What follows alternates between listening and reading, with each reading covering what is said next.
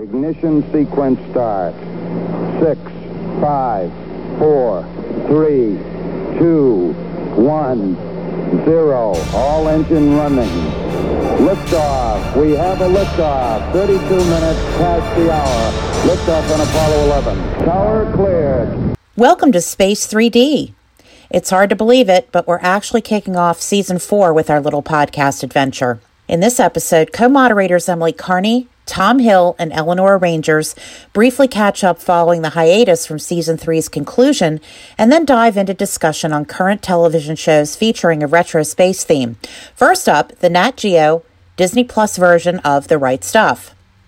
Also, make sure to check out Emily's other podcast she started recording recently with fellow space enthusiast Dave Giles called Space and Things another podcast devoted to the exploration of space, also available on your favorite podcast listening platform.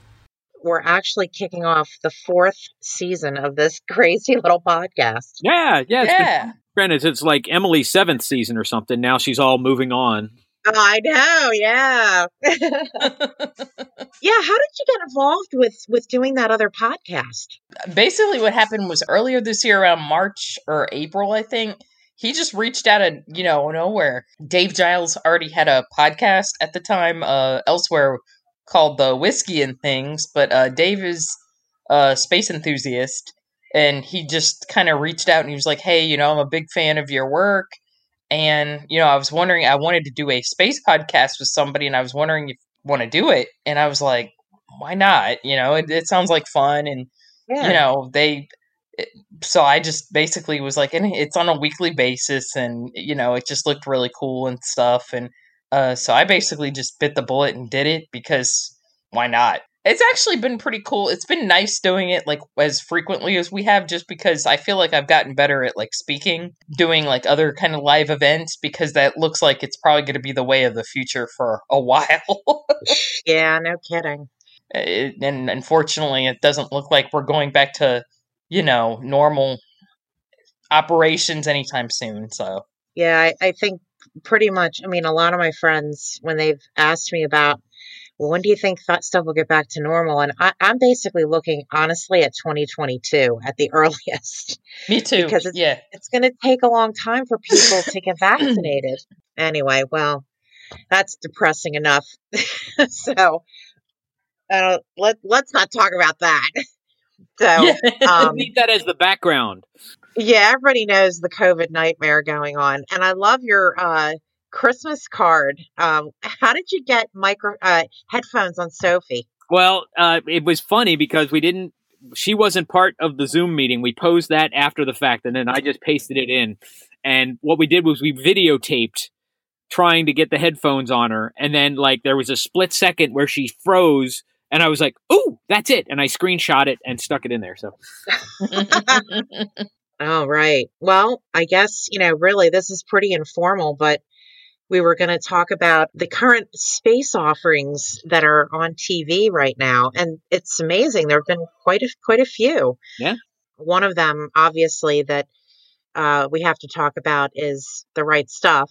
I have to say, I mean, maybe I can just start off. I have to say, I've been pleasantly surprised because some of the lead in to the show there there was buzz that it may not have been very good. Uh, so you know when I kind of watched the first episode, I'm like, okay, okay, how bad is this going to be? And then I'm like, oh, well, maybe it's not so bad after all.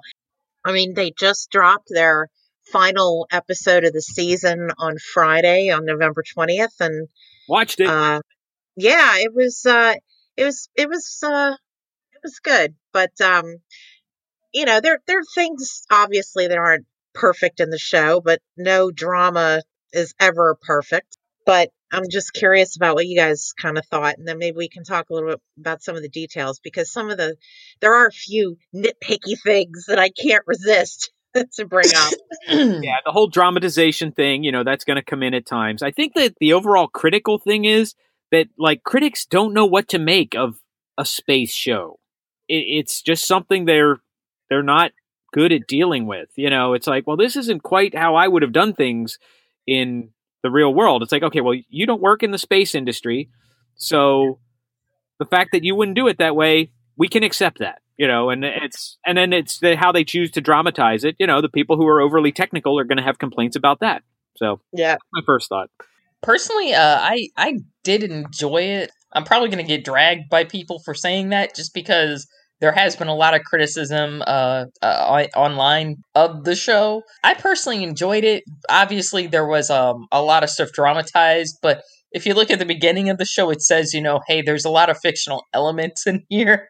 So just Yeah. take it with a huge dose of salt. I am aware that Shepard and Glenn, I wouldn't say they had a rivalry. I think they just had a difference of kind of how astronauts should conduct themselves, maybe at the beginning. I, I wouldn't really characterize it as, you know, a rivalry like they hated each other or something like that, you know? Ye- Yeah, I agree. I mean, anything that I've read was it was sort of like two the group kind of splintered a bit into like Glenn Carpenter and then everybody else and it really had a lot to do with the the conduct, you know, hanging out with the Cape cookies as they called them. And that's not something Glenn and, and I guess Carpenter, they were not into. I felt a little bit like they, uh, yeah, that they over up the ante a little bit or over dramatized this sort of conflict. And, and that also led to one thing that kind of rankled me a little bit. I mean, look, none of, the, I mean, I realize none of these people were perfect, but you do have a bit of a mythic hero thing for John Glenn in particular because of just who he was. And I kind of felt that the show, not until late in the season, was maybe a little critical of, of Glenn. Um, almost like trying to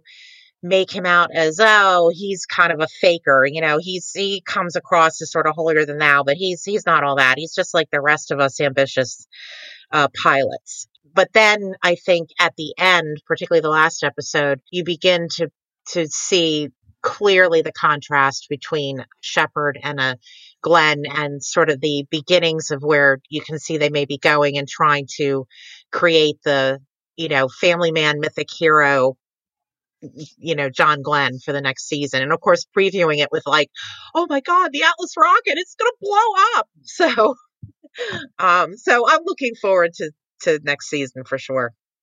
Yeah, I thought they, as you said, I thought they went a little too deep into, or a little too hard on the, you know, Shepard and Glenn hating on each other thing. I don't think it was that intense um, by any stretch. But there was a lot I loved about uh, the right stuff. Uh, I, I really loved um, Eric Ladin's characterization of uh, Christopher Kraft.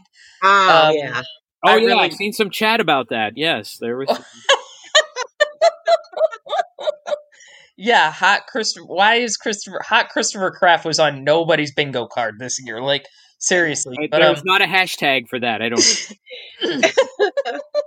Poor- Poor Chris is probably cringing from the great beyond, thinking, "What? What are these crazy people? You know, obsessing over me?" Yeah, he's not somebody you looked at, you know, classically. It was like, dang, he was good looking, you know. But I mean, yeah, but I, I really, honestly, though, ser- uh, seriously, I really, I thought he did a pretty decent job as Chris Kraft. I mean, obviously, some of the storylines he was in were not 100% accurate. Um, the tackling especially the guy with the rifle was awesome Oh, Yes. great. And getting his head bashed in by a volleyball.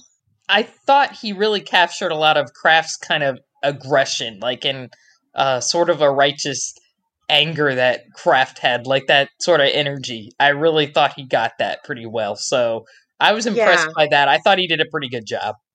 so if Yeah, I would you read the book Did I read the book? yeah i i have Right. not Yeah, I read the right stuff. okay The book and the TV series do not really match up as well as the book and the um, the 1983 film. Oh, Yeah. interesting. okay, Um, I didn't see that coming. I figured they took like you know a couple lines, the tension between Glenn and Shepard, and just expanded on it with detail from the book. Or did they add they added things from it then? Huh? They added some fictional elements. Okay. Um, there, there's a few big differences from the TV series, the book, and the film. Uh, one very big difference was that the movie discusses uh, Chuck Yeager and uh, kind of the birth of supersonic uh, flight Right. at uh, Edwards, and the TV show does not get into this at all. no, the TV no, that's show, kind of ignored. yeah, Yeah. the TV show just discusses the uh, Mercury Seven.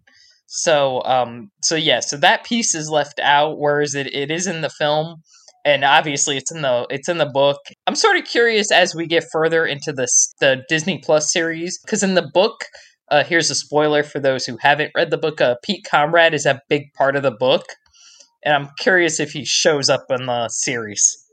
Well, they're supposed to take it all the way to the moon landing, so you know, I'm guessing you know the new nine will show up here probably fairly early in the in the second season. So Yeah. that'll work. Yeah, Yeah. I mean, I, I I'm looking forward to it. I, I you know I enjoyed it, and, and the other thing that struck me too, there were a couple other things that I kind of liked, even though they obviously had to take liberties and they had there was fictionalized elements to the story. I think what they kind of got right about the show is that I think they got the characterizations and certain feelings right. What do I mean by that? For example, one thing I thought was interesting is introducing Jerrie Cobb into the storyline. And Mhm. even though I don't believe it's it's true that Trudy Cooper was actually seriously considered as a candidate. I know she was a pilot, but what I thought was interesting about that in the last episode, again, spoiler alert for those who haven't seen it, just the disappointment of being turned down. I thought that that even though that was probably a fictionalized thing that captured that whole issue of how women were denied the right to fly for many many years. So I think they that's what I mean by getting kind of the spirit of a feeling encapsulated by that short scene. Yeah. Yeah, I agree. At first, when they introduced Jerrie Cobb, I was like, why are they putting her in here? Because she really was not uh, part of the book. But now I see, uh, uh, having heard what you said, and now that I'm thinking a little more about it, I think I understand why. I think they were trying to introduce the point women were really underrepresented in the space program. Like, there were obviously a few women who worked at NASA and probably for contractors, but I'm sure it was very few and far between. So I think that's a good point. That was one of the big things in the Apollo uh, 50th anniversary documentary. There's that one woman in the firing room, and it's like, oh hey, she stands out, you know. Exactly. Guys in white shirts and her. exactly. The one person without a skinny tie and, and, and pocket protector. Right, right. Yeah, well, see, I, as an aerospace engineer in the late 80s, I was in a class of 120 and there were three women. Mm. Oh wow. It's changed a lot by now and it's that's true it's right that it did, you know. I don't know how much of it was people who just lost interest in it versus, you know, sexism and all that sort of thing, but it, it was it was a fact. And at one point, some friends of mine and I were uh, working on a wind tunnel experiment when a, a group of I I don't know if they were middle schoolers or high schoolers, uh, young girls were coming through touring, and one of the teachers said, you know, do you drive women out of the major? And my my roommate, college roommate, was like, blink, blink. He's like, everybody gets driven out of this major. This is hard.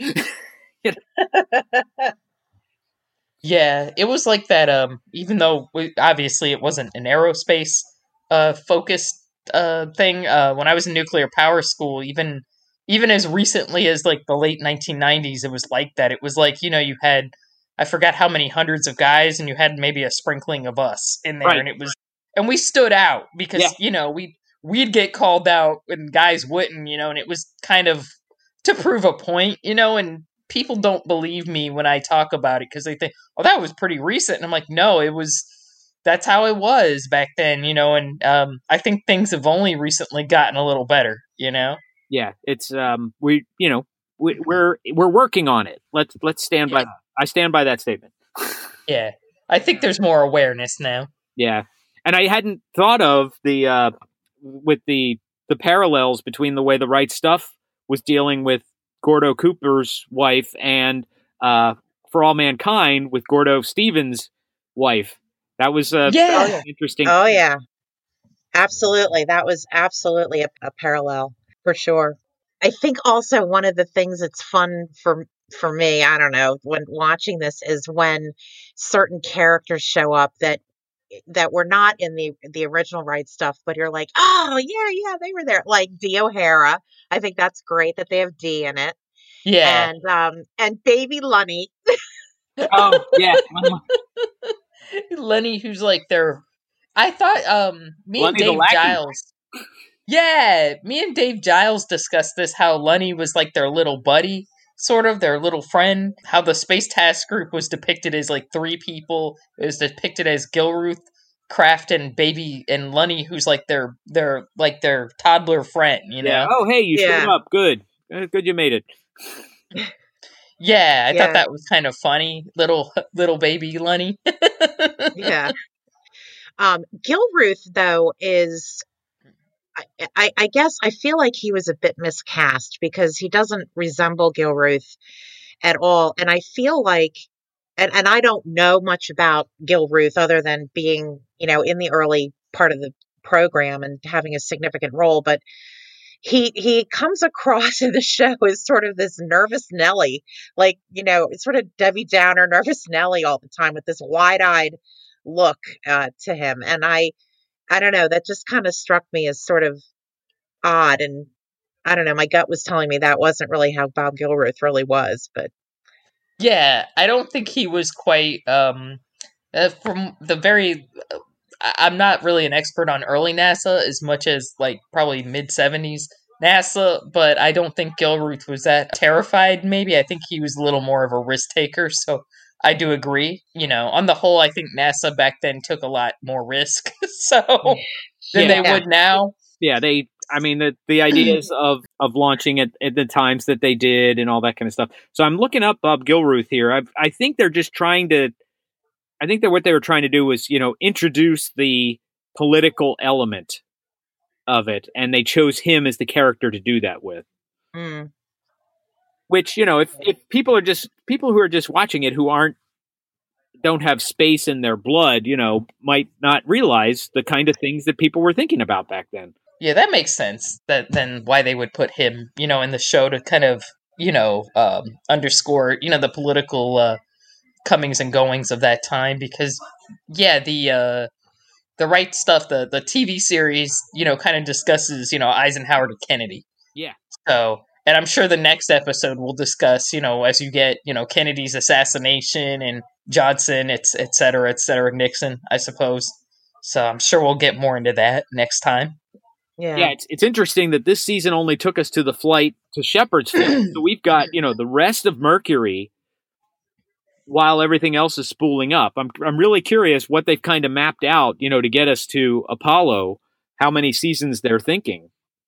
Yeah, I Yeah. mean, I, I'm going to assume that like the the actual book and then the movie that they really focused mostly on Shepard, Grissom, Glenn, and then Cooper. Right. I kind of hope that they have Carpenter's flight so we can really that'll be some great great action with uh Chris Kraft.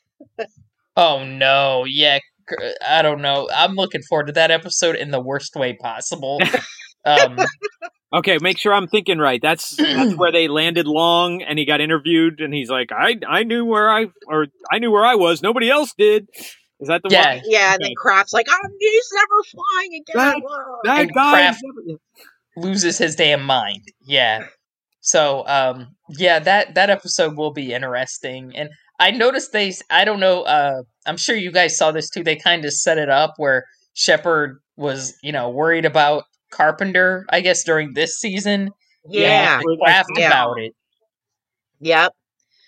So I think- Exactly. So that's I think they do a good job with sort of using these like fictionalized little vignettes to kind of you know make the point about some broader stuff. So Yeah, absolutely.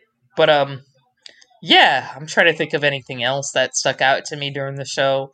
Um yeah, uh hot Chris Kraft. No, I'm joking. Um one You're weird not, you're thing not I joking. uh uh one weird thing I did notice and I'm not the only person who noticed this um was has and I, um did anybody know like wonder why like Alan Shepard had to take his shirt off so much during it? oh, Oh my god! oh my god. He I'm was serious. always totally that it was like he was like the Bill Shatner Star Trek version of that. I see you took your shirt off. oh, took your shirt off again. Yeah, it, Okay, so so that actor, my wife was like, "I've seen that actor before." So we started the whole, you know, the whole search. do you, do you uh, watch What We Do in the Shadows? I've heard of it. I've never watched it. Okay, it's a it's a Yeah. vampire comedy, and it's a it's a scream. But that guy is on that show, and when as soon as I said he's gr- he's Jeff in What We Do in the Shadow, my wife's like, "Yes, yes, that's it." And he's uh he's less buff in there, you know. He's he's got his shirt off less. So, but Well, that was the other thing too. Like Shepard was not that buff. no, he was he was I mean, he wasn't in bad shape, but he was kind of uh he, you know, he was nor he was kind of a you know, he looked just kind of normal and stuff. I think the one who was really fit was Carpenter. Yes, yeah, exactly. So yeah, that that kind of made me laugh, but bugged me. And also, I thought that the person that that actor that they cast for Shepard was way too good looking for She- Shepard. Yes.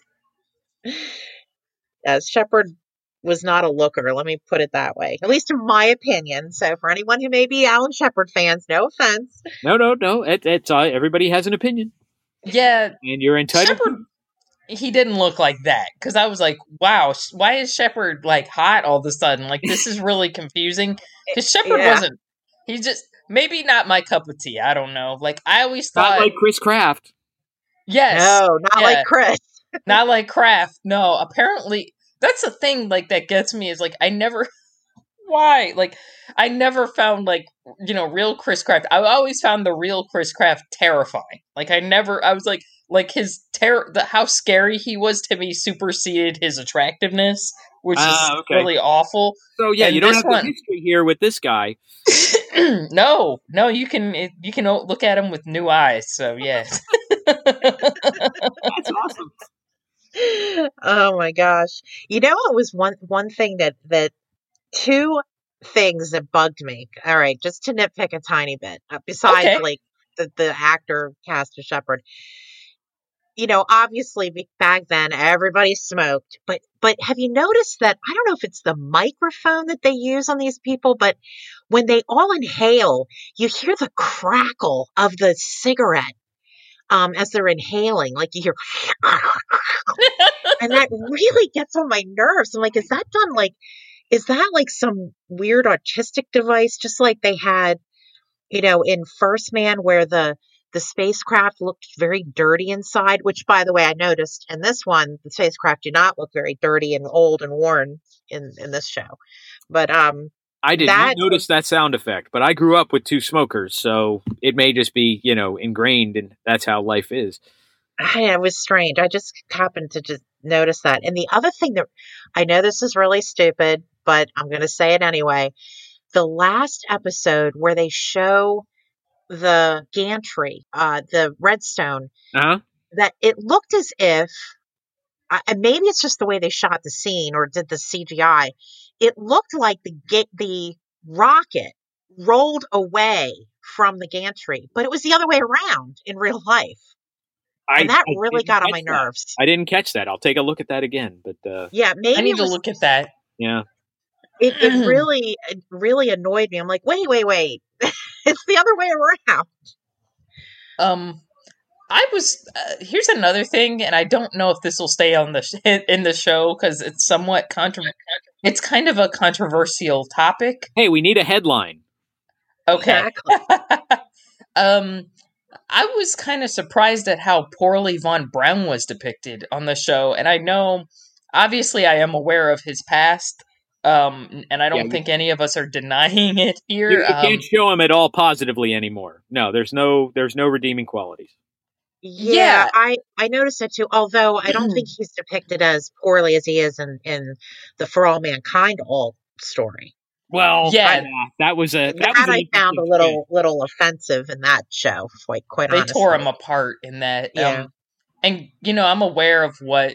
Obviously, I'm aware of you know what he did and and everything. So I'm not denying that. But I was. It's it's interesting to see how von Braun is depicted after the 1970s versus before. I don't know. Mhm. Maybe. Does anybody feel the same way? Because I feel like after he died, it was like, okay, it's okay to be critical of him, but before it was kind of like there was a lot of sort of hero worship of him, you know? Yeah, yeah. It. I think here's the deal. Um, and I st- I still see this today. as long as you're in quote the cool kids club, a little bit of bad press can leak out about you and everybody just sort of tamps it down. Uh-huh. You know, but once you're out of the cool kids club and that can that can develop over that can happen in like 6 minutes if you tweet wrong nowadays. Yes. But less than know, 6 minutes. yeah, but in, you know, in the 70s and 80s it took longer Mhm. and you know he fell out of the cool kids club and now it's pile on time Uh, that's personal opinion but i i that, that's the kind of thing i see. You know the the kind of people nowadays who get caught doing something and they go to jail and they come back and everybody says hey that was you know one and done type thing. You're throwing a party? We're going to be there you know but then like the second time they get caught now okay yeah you're done. It everybody turns their back on him and the press all turns negative on him and all that. It, it's just sort of an nowadays it's an accelerated version of what's happened to von braun that's that's what i see is going on Mm. Yeah, I, I agree. I just I, I just found it. I don't know. I would have to reread the right stuff, the book, because I, I'll be honest, I haven't read it. I read it last a couple of years ago for something I was writing, so it's not fresh in my mind at the moment. But I don't think it was quite as critical of Von Braun as the um, as the movie was and as the TV series was. Uh, the and I could be wrong. Like I said, it's been a while since I've read that particular book, but um the movie kind of poked, you know, did poke fun at Von Braun. He didn't really come Yeah. off great in it, but the TV show, they just i don't remember the scenes related to him in the movie remind me at the beginning of the movie, he had like a really heavy accent. I remember, Mm-hmm. which he didn't in real life. yeah Yeah, and I the one scene that that stands out to me is when it was presumably von Braun was showing them, uh, which I found ironic because it probably should have been Max Faget. But anyway, I digress. The scene where they show the Mercury capsule to the astronauts, and they're like, "Hey, it doesn't have a window." doesn't have a window and no bucks it, it no should be it should be called a capsule, not or a spacecraft, not a capsule. Um, he kind of came across a bit buffoonish. I thought that's what I remember from the movie that it was Oh, more like buffoonish than. That's right it- he's the guy how who they said like fun him. pod right he goes this is the pod Yeah, something like that. okay Yeah. yep Yeah, All right. So yeah, I might have to watch the movie again. Hmm, all right. Well, whatever. Oh, I have to watch the right stuff again. Oh, Oh, oh darn. just. Um, oh, you know what's one thing that also I was like, oh man, they like they missed a great comic moment was the whole scene with Shepard peeing in his suit. no, they And I thought the movie was like much funnier how they did that whole thing with the sensors like going yeah, off everything fake going off the lights and everything. Yeah. I Yeah. thought that was hysterical.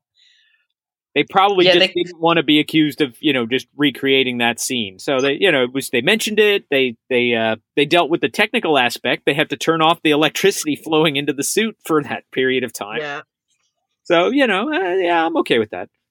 Yeah. So that that just that made me laugh. I'm like, oh, missed opportunity.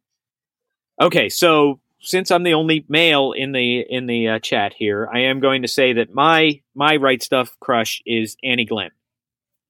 Oh, yes. I, absolutely. I love sweet. that they I love her. have her. Yeah, her characterization is great. I, I like the actress who plays her. I, I actually don't know her name at this moment, but you know, I was uh, just playing along with the Chris Kraft crush. I've got the Annie Glenn thing.